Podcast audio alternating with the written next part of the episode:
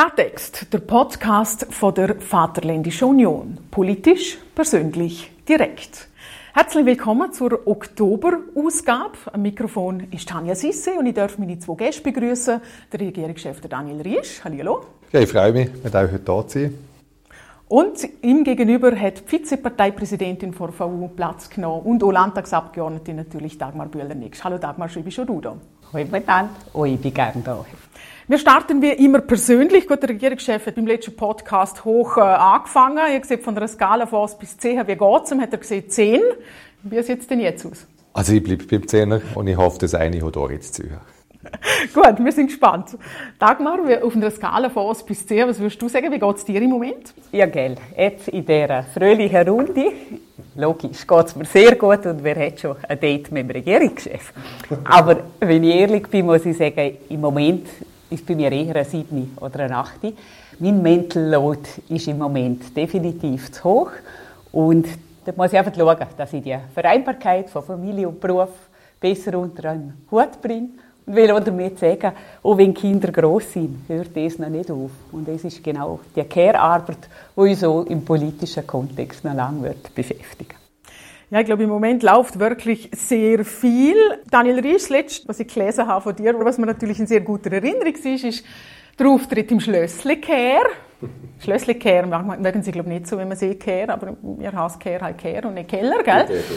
Wie war es? Ist es etwas, wo du sagst, wow, da freue ich mich, kann ich wieder mal auf die Bühne, ein bisschen Musik machen? Ich kann vielleicht bei Dagmar noch ein bisschen anschliessen, ja. Man sucht ja irgendwo den Ausgleich. Und neben dem, dass man im Beruf sehr eingespannt ist und, und viel Zeit mit der Familie verbringen will, gibt es halt noch andere Sachen. Und das ist zum Beispiel eben bei mir ein bisschen Musik machen. Und es ist ein schöner Auftritt gewesen. Es war ein bisschen speziell für uns, in Schlössli-Care zurückzukehren. Wir haben dort vor zwanzig Jahren, jetzt nicht gerade unsere Karriere angefangen, aber wir haben Druck bekommen, mal von Matthias Ospelt, weil er gesagt hat, ihr macht ein Konzert. Und wir haben aber erst vier Lieder gehabt. Und darum haben wir also sehr schnell sehr viele Lieder dann schreiben, haben uns mit den Zeitungen in Care, in Probekehr zurückgezogen.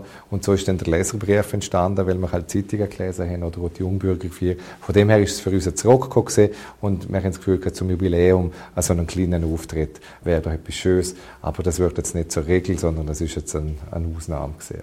Aber ein bisschen Nostalgie ist dann schon dabei, das denkst du mal, ja, das ist aber schon cool gewesen. Auf der einen Seite ist Nostalgie dabei, auf der anderen Seite hat es natürlich auch jetzt einen gewissen Charme noch gehabt, weil wenn man das Lied, den Leserbrief anschaut, dann sind die Themen heute noch zum Teil sehr ähnlich. Und wir haben ja auch darüber geschrieben, dass ein Jungbürger mit dem Regierungschef Duzis macht und dass man dann selber irgendwann der Regierungschef ist und das Lied wieder spielt. Ähm, es zeigt, dass da, ja, das Liechtenstein auch recht klein ist und alles passieren kann.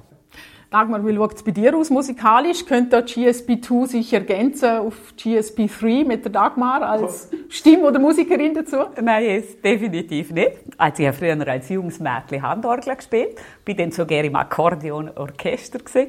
Aber nachher hat es mich ganz klar richtig Sport gezogen. Also ich bin selber vielseitig sportbegeistert und auch ausführend gewesen.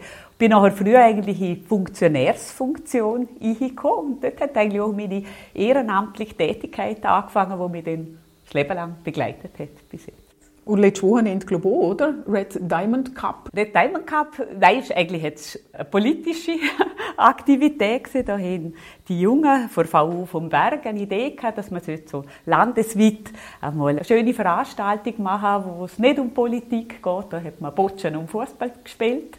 Und da haben wir dann natürlich auch eine Mannschaft gestellt, wir, die Landtagsfraktion und aber doch Sport in dem Fall. Hast du geshootet oder Boccia gespielt? Boccia gespielt. Boccia gespielt. Was hat der Regierungschef getan, wenn er dabei gewesen wäre? Ich hätte es gleich gemacht wie Dagmar. Natürlich im Team. Nein, ich bin ein selten schlechter Shooter. Ich habe es leider nie richtig gelernt. Ich kann nur spät gucken. Und darum wäre Boccia wahrscheinlich äh, das Richtige äh, für mich. Ja. Aber generell, ja, der Sport spielt auch eine grosse Rolle in deinem Leben. Du bist sehr regelmäßig, ich glaube, so einen Marathon gibt es irgendwo in einem Berg, da, wo ja, man die alle sieht. Trinken die Skimarathon, ja. Ja, genau. Es ist so ein bisschen mein Jahresziel. Und ich glaube, auch so, ich bin einfach gerne in der Natur und das am liebsten sportlich. Und ähm, dort trifft man auch immer mal wieder die Leute, sei es im Wald oder irgendwie auf dem Rheindamm. Und dann kann man auch wieder ein bisschen miteinander reden. Also Sport ist für mich neben der Musik äh, natürlich auch ein wichtiger Ausgleich. Ja. Gibt es etwas, wo du so sein lässt, ausser Fußball spielen, wo du nicht kannst? Ich kann, glaube ich, ganzen Haufen nicht, aber ich fokussiere mich jetzt eigentlich eher auf die Sachen, die ich kann. Und die, die ich nicht kann, man muss manchmal einfach akzeptieren. Absolut. Wir haben ja letztes Mal in der Konstellation Thomas Zwiefelhofer und Daniel Risch, die kennen sich halt schon da ein paar Jahre, sind ein relativ eingespieltes Team. Dagmar, ihr kennt euch eigentlich erst, seit äh, du im Landtag bist, behauptet jetzt einfach mal etwa seit zwei Jahren. Ja, also da haben wir jetzt halt mehr miteinander zu tun, kennen tun wir uns schon lange. Wir haben sogar noch gemeinsame Wurzeln schon im Pirkenweg. Mein Elternhaus ist sein Nana- und Neni-Haus. Und jetzt, mittlerweile, hat sich die Zusammenarbeit intensiviert. Und ich muss sagen, es macht mir Freude. Man kann es gut miteinander. Ich war sehr glücklich, als Dagmar auch zugesehen hat als Vizepräsident im Oberland. Es ist immer nicht einfach, Leute zu finden, die sagen, mal, wir tätigen auch mitarbeiten. Und äh, wir haben uns eigentlich auch im, im Landtag sehr schnell äh, gefunden. Wir sind bei weitem nicht immer gleicher Meinung. Und mit der Dagmar streiten macht fast schon am meisten Spass, äh, weil sie sich dann sehr, sehr auch einbringt und ihre Punkte klar macht. Und das schätze ich sehr. Und dann kann man aber auch nachher zusammen ein Bier trinken oder zusammen einfach wieder normal reden. Und es ist, ich glaube, eine grosse Qualität von Dagmar und darum schätze ich die Zusammenarbeit sehr. Dann möchte ich da gerade noch kurz einhaken, wenn es um die Zusammenarbeit geht. Wir haben ja unsere Fraktionssitzungen, wo meistens die Regierung mit dabei ist, also meistens jemand, manchmal sogar zwei oder drei von unseren Regierungsmitgliedern, was ich und auch die anderen wirklich sehr schätzen. Der Daniel ist auch ganz häufig mit dabei. Ich verstand, es ist wahrscheinlich schwierig für die Regierung, weil wir behandeln da Themen, die bei Ihnen ja schon lange vom Tisch sind, oder im Moment, wo wir uns damit auseinandersetzen und dort Meinungen austauschen, und dann ist es sicher nicht immer super spannend und interessant, und darum weiss ich es aber sehr zu schätzen, weil für uns ist Ihr Austausch wertvoll. Und nachher auch an den Landtagssitzungen. Der Daniel ist die meiste Zeit dabei. Also ich weiss ja nicht, wie es vorher war, aber Sie sagen, es sei nicht üblich, dass so der Regierungschef immer dabei war, und es ist sehr wertvoll. Er sieht auch, die Zeit hat er sich reserviert für einen Landtag. Und dort schließt er auch das Mittagessen mit der Fraktion ein und das Feierabendbier, das wir am Abschluss vom Landtag haben. Und das ist einfach schön. Dann kann man nochmal so ein bisschen durchschnaufen und, und kann so mal lustig haben miteinander. Und das ist einfach sehr wertvoll. Weil wir haben uns ja kennengelernt seit der Zeit dabei in der Hochsaison von Corona. Also es ist so ein persönlicher Austausch und ein Kennenlernen gerne nicht möglich gewesen. Und es ist darum eben wichtig. Ja, du hast jetzt gesehen, das sei für uns dann vielleicht manchmal fast ein bisschen langweilig. Ich sehe es ganz anders. Wir sind vielleicht einfach manchmal auch nach diesen langen Tagen am Montagabend, wenn es dann neun Uhr wird, der Fraktion, auch manchmal müde und sehen vielleicht die Regierungssitzung vom nächsten Tag noch. Aber was ich extrem wertvoll finde, zuerst eine Fraktion, dann noch im Landtag, ist dann auch zu merken, wie kommt das, was wir in der Regierung beschlossen haben, dann auch bei den Volksvertretern an? Wo sieht man vielleicht Sachen, die wir gerne noch nicht gesehen haben, weil wir es einfach anders... Und vielleicht sind wir zu tief drin. Wie sieht man es, wenn man es vielleicht nur mal schnell gehört hat? Hat man schon eine Meinung? Oder hat man auch inhaltlich einfach ganz eine andere Sicht? Und darum finde ich den Austausch zwischen uns und, und dem Landtag eigentlich immer sehr, sehr wichtig. Und manchmal ähm, gibt es ja dann auf die zweite Lesung durchaus noch Verbesserungen, wo wir sagen, ja, das haben wir einfach nicht gesehen. Ähm, oder ganze ähm, Anpassungen von Gesetzesvorlagen. Und es soll ja auch sein, dort gehört es ja auch dazu, dass man den Austausch ähm, auch hat. Also darum, ich würde es sicher ein bisschen anders sehen. Vielleicht sind wir manchmal ein bisschen müde, aber ähm, wir sind immer voll präsent. Kann man ja gut in die Zukunft schauen. Wir schätzen es und da finden wir uns. Wenn wir gerade noch zurückschauen, möchte ich doch noch, was sich seit dem letzten Podcast tun hat, an zwei Themen rausnehmen. Mhm. Eines davon Finanzen. Als Finanzminister, Landesvoranschlag, da hat man ja ein Update gegeben, wie sieht es im Moment aus, und da kann man erfreulich sagen, oder? Ja, genau. Wir haben ja eigentlich so eine sechs Wochen Frist vor dem Novemberlandtag, wo wir den Landesvoranschlag immer vorstellen und gleichzeitig auch die mutmaßliche Rechnung. Es ist eigentlich die, ja, die Schätzung, wo wir sagen, wo stehen wir in diesem Jahr. Und wir stehen in diesem Jahr deutlich besser, als wir letztes Jahr noch, noch budgetiert haben. Vor allem auf der Ertragsseite sehen wir, ähm, dass wir, dass wir viel besser dastehen. Wir gehen im Moment von rund hundertsiebenundsiebzig Millionen ähm, Gewinn aus für das Jahr und gehen davon aus, dass man das so heben kann. Die Vorhersage. Und für das nächste Jahr sehen wir ähm, ein Plus von vierundvierzig Millionen vor mit der Budgetierung, die wir jetzt eben im Landtag dann natürlich hoffen, auch zu verteidigen zu können. Es gibt immer mal wieder Anpassungen nach unten und nach oben, nicht im grossen Rahmen, aber ähm, von ihm her sind wir da jetzt gerade so ein bisschen mittendrin. Die Regierung hat schon beschlossen, Dagmar und die anderen Abgeordneten würden sich noch damit beschäftigen und dann ist es dann im November soweit, dass wir die grosse Budgetdebatte haben dürfen. Etwas vom Wichtigsten im Landtag, weil die Finanzhoheit ja beim, beim Landtag liegt. Ja, wenn ich das natürlich gerade so höre, denke ich, wir haben dann sicher auch noch etwas, wo vielleicht noch ein bisschen Geld braucht. Und dort sind dann ja auch immer die politischen Vorstöße. Und ein Thema, das ich auch schon länger verfolge, ist das Thema Verkehr, wo ja zusammen geht, auch das Ganze mit, der, mit dem Klimaengagement. Und ich habe mich da vor einem Jahr schon mal dafür ausgesprochen, eigentlich, dass einfach der ÖV noch einfacher und günstiger werden muss. Und das heisst, dass wir nicht verschiedene Zonen innerhalb von unserem Land haben. Die Idee wäre so ein Einheitstarif mit einem Abopreis oder einer Einzelfahrt und mit dem kannst du durchs ganze Land fahren und das gilt dann natürlich bis an Grenzen. Und ja, da ist jetzt ein parteiübergreifender Vorstoß sozusagen spruchreif, liegt jetzt beim Parlamentsdienst zur Ausarbeitung. Und ja, da würden wir, würden wir einreichen, ob es dann durchgeht. Es, ist, es wird sich dann, dann sagen, aber es ist auf jeden Fall der Wert. Anfang ist sicher immer gut, aber die Frage, die man dort sich schon stellen kann, hast du das Gefühl, es bewegt wirklich viele Leute, um jetzt mit dem Bus zu gehen, nur weil es jetzt keine Zone mehr gibt, sondern einfach nur on Tarif? Es ist sicher nicht genau das, auf das, was man gewartet hat. Aber ich finde, es ist ein gutes und ein wichtiges Puzzle zu dem, was wir sonst schon haben. Und dort gehören verschiedene Massnahmen dazu. Und gratis ÖV ist für mich nämlich keine Option. Ich finde, Mobilität hat einen Wert. Und darum soll das eigentlich etwas dazwischen sein, wo uns aber vielleicht gleich hilft, um einfach noch mal mehr Leute für einen ÖV zu begeistern und fürs Umsteigen zu motivieren. Als ehemaliger Verkehrsminister? Ja, also es ist, man hat immer mehrere Herzen in der Brust, als Finanzminister, als ehemaliger Verkehrsminister. Ich bin jetzt auch nicht überzeugt, dass das jetzt wahnsinnig viel mehr Leute noch in ÖV treiben, wo ich es genau gleich sehe, ich wie Dagmar ist, gratis. Ich finde halt, zum einen soll sich Leistung lohnen, auf der anderen Seite es darf Leistung, die etwas kosten. Und ich glaube nicht, dass man mit einem gratis ÖV dann auch noch mal einen wahnsinnigen Effekt hätten. Eine Vereinfachung ist grundsätzlich immer zum Begrüßen, ob jetzt der Tarif, der Einheitstarif, die Vereinfachung ist. Das wird man dann im Landtag besprechen können. Ich denke, dass eher im Ausbau des Angebots durchaus noch, noch Potenzial liegt. Und dort meine ich nicht einmal den ÖV selbst, sondern ich finde eigentlich auch die, die Leihbike, ähm, einfach diese Zusatzdings, damit man den Zugang äh, noch, noch einfacher machen. Ähm, ich glaube, dort, dort liegt, liegt noch viel, dort ist auch schon viel passiert. Und dort müssen wir daran arbeiten. Und am Schluss vom Tag müssen wir an uns selber arbeiten. Äh, uns an der eigenen Hasane, genau, und halt an unserer Einstellung arbeiten. Dagmar ist dort ein super Beispiel. Sie kommt beispielsweise immer mit dem Bus an die Landtagssitzung, wenn ich weiss. Und, und ich glaube, dort machen wir uns einfach auch selber. Und ich gehöre dort auch dazu. Ich, meine, ich fahre zwar ein Elektroauto, aber meine Güte, ich könnte viel mehr noch mit dem Velo kommen. Manchmal mache ich es, ähm, dann reisse ich mich am Riemen, aber ich bin dort selber auch nicht gut.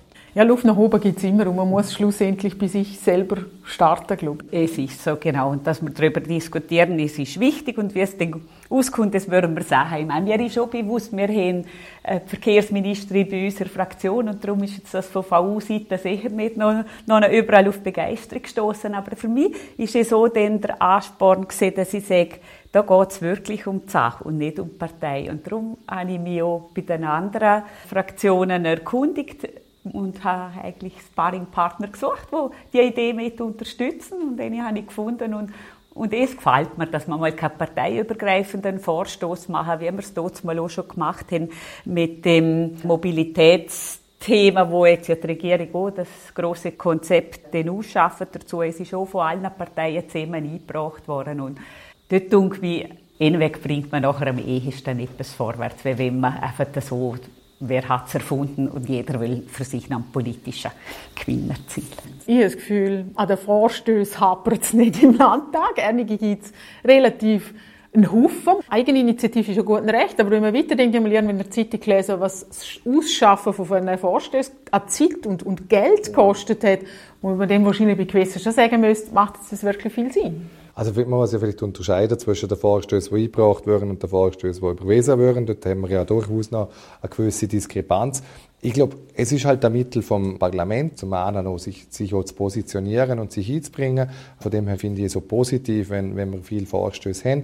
Was ich manchmal ein bisschen schade finde, ist, es gibt ja auch durchaus Strategien, äh, in, eine Energiestrategie, ein Mobilitätskonzept, und es gibt auch ein Regierungsprogramm, das auf dem Koalitionsvertrag aufbaut. Also wir haben eigentlich natürlich viele Sachen, die schon unterwegs sind. Und manchmal hat man das Gefühl, die Vorstöße doppeln einfach noch einmal nach bei Sachen, wo man, wo man ohnehin schon dran ist, um einfach noch einmal äh, vielleicht einen, einen Schub zu geben. Aber man negiert oder ignoriert dann manchmal sogar schon das, was, was unterwegs ist. Und dort finde ich, da könnte man manchmal ein bisschen sparsamer sein. Oder wir haben jetzt zum Beispiel im Dezember wird der Monitoringbericht zur Energiestrategie vorgelegt, wird ja einmal im Jahr vorgelegt. Dort hat man eigentlich die Möglichkeit, sich einzubringen. Und beim Mobilitätskonzept ist es ähnlich. Dort gibt es eigentlich auch immer den Monitoringbericht. Und wenn man sich dort ein bisschen fokussieren tät, dann, dann glaube ich, bringt man vielleicht manchmal die Sachen so gerne schneller vorwärts, aber natürlich ohne eine Pressekonferenz und ohne sich dann positionieren zu können. Und darum, ich glaube, es ist verständlich, dass das Parlament da sich sehr aktiv zeigt, und grundsätzlich finde ich es auch sehr gut. Und dass die Regierung nicht jeden Vorstoß äh, super findet, ich glaube, es gehört zum politischen Geschäft. Ja, also mir ist es ja so gegangen, als ich auch in Landtag gekommen bin, bin ich fast verschrocken, als ich gesehen habe, wie das läuft mit diesen Vorstößen und wie viel das da kommt. Und ich glaube, ich habe so gerne mal zum Thomas Zwiefelhofer gesagt, braucht es das schon, dass da so, so viel kommt? Und er hat mir dann erklärt, mal eben, was der Daniel ausgeführt hat, das gehört dazu. Aber eben mit Mass und Ziel. Und dass man dort wirklich anschaut, gerade dort, wo wir die Monitoringberichte haben, wo wir die klaren Strategien haben, wo schon drin steht. Dort ist es von Vorteil, und wir müssen ja irgendwo jetzt auf die Effizienz schauen. Wenn man so schaut, wie viele Stunden wir an den Landtagssitzungen über die politischen Vorstöße diskutieren, ja, dort könnten wir sicher noch besser werden, und das ist ein Thema, das ja, dann eine allfällige Landtagsreform dann einmal bespricht, wenn man über so Themen. Ich sage schon, Steilvorlage für das nächste Thema, und zwar die Aktuelle Stunde im Landtag, die Woche wird ja sein, eben, also eine Landtagsreform, wenn man das machen will, was sollten die beinhalten, weil ich richtig gehen könnte. Was wäre denn das Ziel überhaupt von so einer Landtagsreform, dass er effizienter wird oder attraktiver für den Bürger? Da muss jetzt Dagmar natürlich die Antwort geben. Ja, ich glaube zwar schon, dass ein paar Ideen da wären, auch von deiner Seite.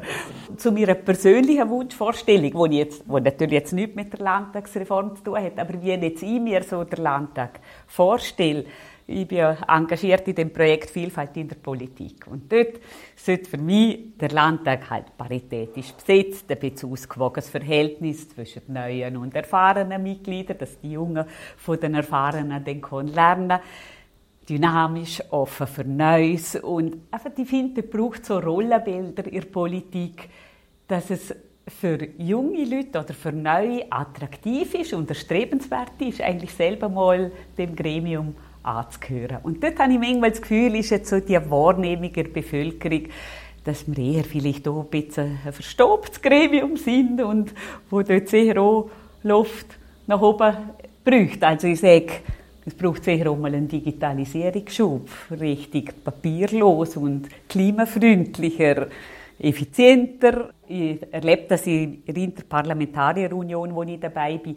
Und dort gibt es ganz konkrete Vorstellungen, in welche Richtung, dass so ein klimafreundliches Parlament gehen soll. Und vor allem einfach hier die Vorzeigerollen einnehmen, ihre Vorbildfunktion, und, und das dann zuerst im eigenen Land einmal umsetzen und dann weitermachen. Das ist halt ein Langkrieg, gell? Zum, zum Persönlichen. Ja, zum konkrete Vorstellungen nehme ich das. Ja.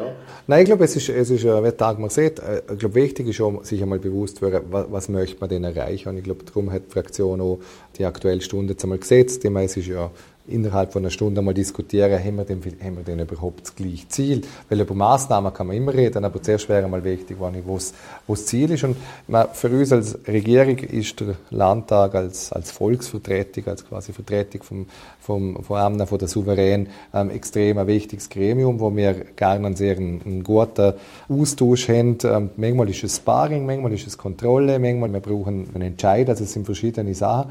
Und ich glaube, alles, was, was dazu beiträgt, dass der Landtag gut arbeiten kann, dass er auch effizient arbeiten kann und dass die Zusammenarbeit gut ist, jede Reform, die in die Richtung geht, kann die Regierung noch, noch begrüßen. Und ich glaube, es ist schon so, der Landtag ist ein maßgebliches Gremium für das Ansehen von der Politik im Land. Natürlich hat man die Regierung und Vorsteher und Gemeinderäte, aber der Landtag ist so das zentrale Gremium, das, unsere Volksvertretung. Und ich glaube, wenn ich gut arbeiten kann, die Rahmenbedingungen gut gesetzt sind für uns, dann ist es für uns alle am Schluss ein Gewinn.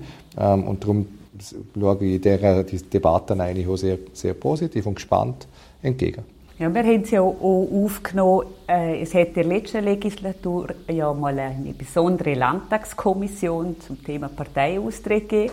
Und dort hat es dann so einen Schlussbericht gegeben, wo das neue Landtagspräsidium dann wieder hätte aufnehmen und einbringen. Und jetzt haben wir eben in der aktuellen Legislatur dann gerade wieder einen Parteiaustritt gehabt. Und das ist jetzt ja ein Thema, das bis vor den Staatsgerichtshof gegangen ist. Und ich finde, das muss man jetzt einfach wirklich angehen. Man kann schon sagen, jetzt beschäftigt sich der Landtag wieder mit sich selbst.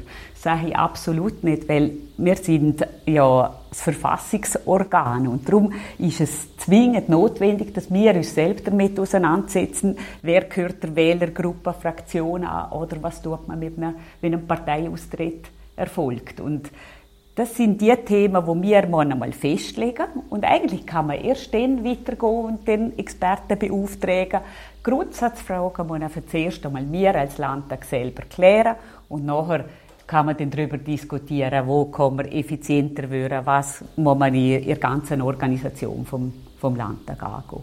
Jetzt haben wir sehr viel darüber geredet, was der Landtag diese Woche noch beschäftigen wird. Wir haben noch gehört, der Regierungschef ist eigentlich immer mit dabei. Jetzt aber diese Woche nicht so ganz. Ja, diese Woche leider ausnahmsweise nicht so ganz. Ich war am Mittwoch ähm, zwar im, im Landtag sein, muss aber am Mittwochabend zur E P C oder Europäische Politische Gemeinschaft. Das ist das Treffen von der äh, Staats- und Regierungschefs, wo man noch als Land dabei sein kann, wenn man persönlich anwesend ist. Also man kann sich also nicht stellvertreten lassen. Das findet jetzt mal unter der äh, spanischen Präsidentschaft in Granada statt. Wird am Donnerstag den ganzen Tag gehen und dann noch in Freitag hin. Und da muss man dann Prioritäten setzen. Ich habe das im Landtagspräsidium frühzeitig angesehen und jetzt ist es so, dass meine Traktanten noch zum Teil am Mittwoch dann sind und die anderen dann halt im nächsten Landtag oder schon im letzten gesehen sind, dass man ein bisschen schaut, dass man da rundum plant. Ja, es ist der Grund. Wenn wir jetzt ein bisschen noch vorher schauen, Dagmar, ausblicksmässig, was hast du das Gefühl, was werden die grossen Themen sein in den nächsten Wochen und Monaten? Ja, es erwartet uns noch einiges im politischen Herbst. Also ich gehe davon aus, demnächst wird die Vorlage zur Elternzeit auf dem Tisch sein. Und äh, da bin ich gespannt, was jetzt aus der ganzen Vernehmlassung herausgekommen ist. Das ist ein wichtiges Thema, das wir angehen müssen. Ich hoffe, dass der Landtag dort entsprechend grosszügig sich auch verhaltet.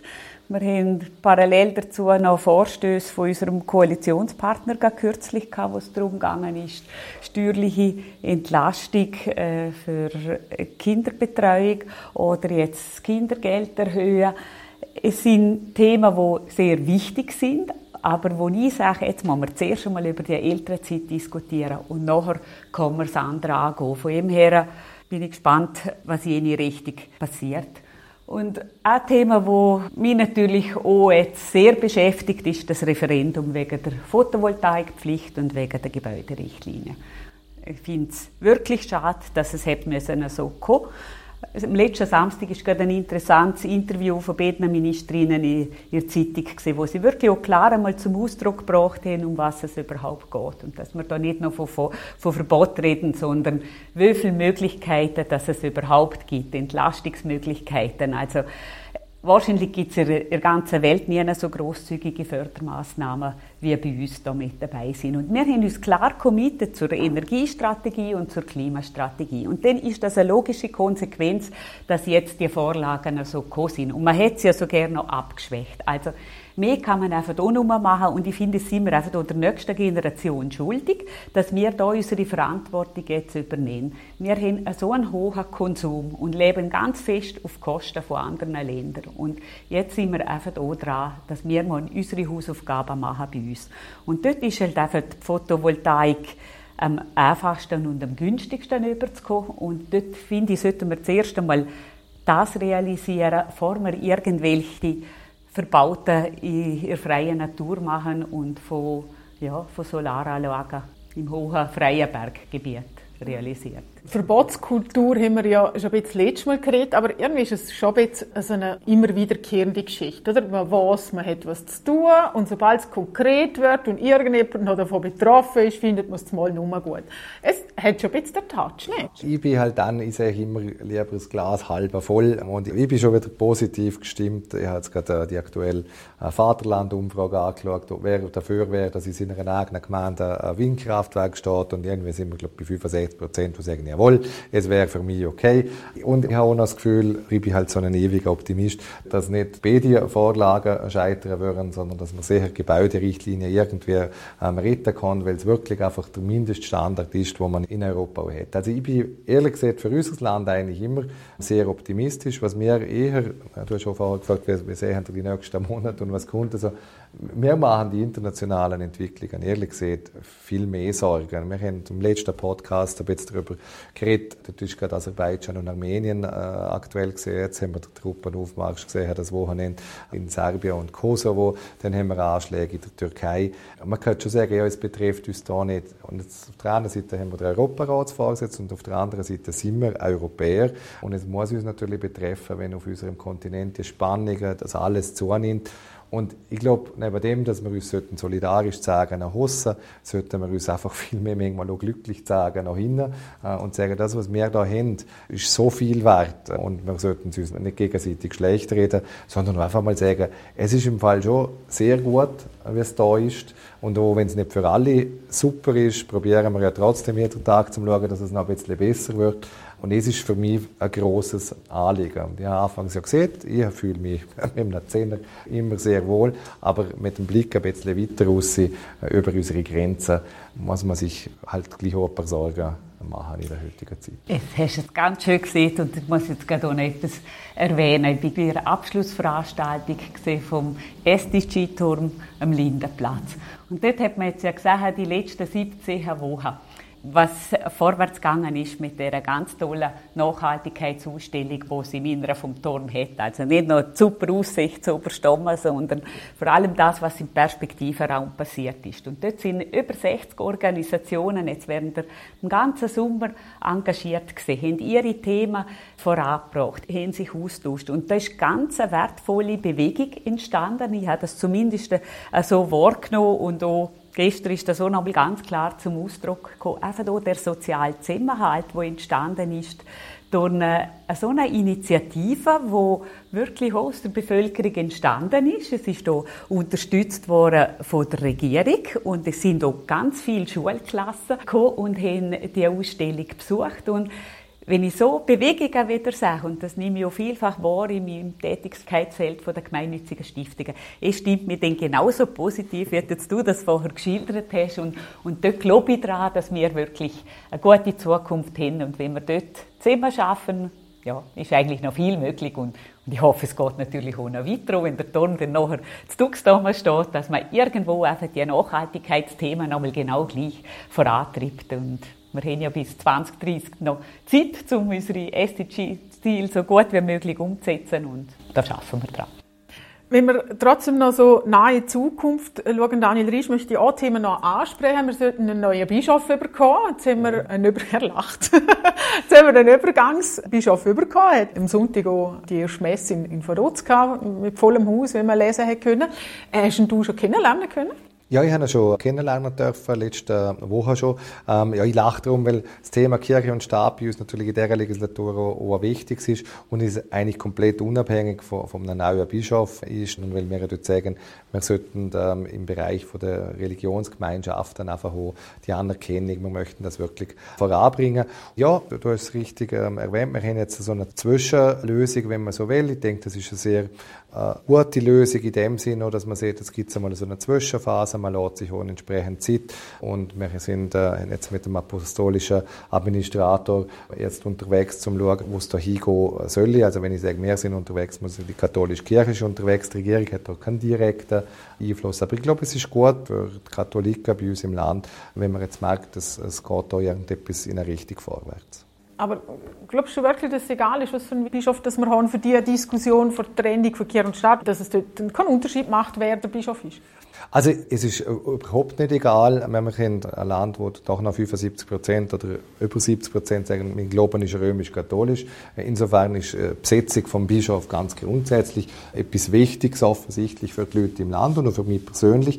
Für die Diskussion rund um die Vorlage jetzt zum Religionsgemeinschaftengesetz habe ich schon mehrfach ausgeführt, da geht es weniger darum, der katholischen Kirche etwas zu geben oder wegzunehmen, sondern dort behalten wir eigentlich den Status quo grossmehrheitlich bei, auch wenn es dort andere Meinungen gibt, vom ehemaligen Generalvikar beispielsweise, aber das behalten wir eigentlich bei. Und im Bereich von den anderen Religionsgemeinschaften, dort gibt es eine Stärkung in dem Sinn, dass sie auch staatlich anerkannt werden können. Und wer es jetzt auch schon ein bisschen die Runde macht, ähm, auch die Gemeindevorsteher haben, haben gesehen, das ist ein okay, erster Schritt, aber es braucht dann noch einen zweiten und da bin ich total einverstanden. Ja, das ist nicht ein letzter Schritt, sondern ein erster. Und bevor man den zweiten macht, sollte man eben den ersten machen, dass man vor zehn, fünfzehn Jahren vielleicht einen zu grossen Schritt geplant hat. Es gibt Leute, die sich wünschen, dass wir wieder so einen grossen machen täten. Man hat ja auch dann gesagt, dass er eben nicht gemacht worden ist. Und darum ist mein Ansatz da oder unser Ansatz vielleicht jetzt so ein bisschen ein Ansatz der kleinen Schritte, damit man vorwärts kommt. Ja, Zeit ist ja auch immer ein wichtiger Aspekt. Also, vorher, wo du gesehen hast, die Umfrage im Vaterland mit den Windrädern, oder? In der Abstimmung ist noch nicht so lange her. Dort war es noch nicht Zeit gewesen, vielleicht. Und jetzt, jetzt vielleicht einfach ein bisschen anders. Vielleicht ist es Zeit. Vielleicht sind wir jetzt auch wieder noch ein bisschen zu früh. Kann sein. Wir haben uns ja im Regierungsprogramm, ähm, gesehen, wir führen wieder Gespräche. Wir haben in diesen Gesprächen gemerkt, dass es ein grosses Anliegen ist von der heute nicht anerkannten Glaubensgemeinschaften, dass wir endlich den Schritt machen und haben darum auch gesehen, das kommen wir an in dieser Legislatur. Und zeitlich, wenn wir jetzt die Vernehmlassung nicht gestartet hätten, hätten wir nicht im vierten Jahr dann noch können die Vorlage bringen können, dann wäre es dann wieder in die nächste Legislatur gegangen. Und das habe ich nicht wollen. Ich habe gesagt, wir packen es an, wir haben gesehen, wir machen es und jetzt machen wir so. Und also ich bin gespannt auf die Diskussion dann auch im Parlament auch zu diesem Thema. So wenig Dagmar kennen, ist Gerechtigkeit eh ihres Ding und wenn es dann bei der Religion so ist, wirst du wahrscheinlich keine Ausnahme machen. Ja. Genau, und darum ich begrüße das sehr, dass man es angepackt hat, eben, weil man gesehen hat, es ist ja schon mal irgendwo etwas vorhanden und, und dass halt jetzt nicht das grosse Ganze auf die Wahl realisierbar ist, macht Sinn mit dem kleinen Schritt und dass wir nachher Gemeinden abholen und gerade dort, dass einfach die anderen Religionsgemeinschaften nachher auch ihre Förderungen überkommen. Zuerst Anerkennung, aber nachher, dass sie natürlich auch finanzielle Förderungen, wie es ihnen zusteht, erhalten. Und ich kann mir gut vorstellen, dass das auch die richtige Richtung ist. Gut, ich denke mir, wir sind am Schluss. Die Zeit haben wir überschritten, ein bisschen, aber es dürfen wir bei einem Podcast Gott sei Dank machen. Es war super spannend gewesen. Vielen lieben Dank meinen Gästen, dem Regierungschef Daniel Risch und der Vizeparteipräsidentin Oberland von der V U, der Dagmar Bühler-Nigsch. Danke vielmals. Danke. Klartext, der Podcast von der Vaterländischen Union. Politisch, persönlich, direkt. Tschüss miteinander.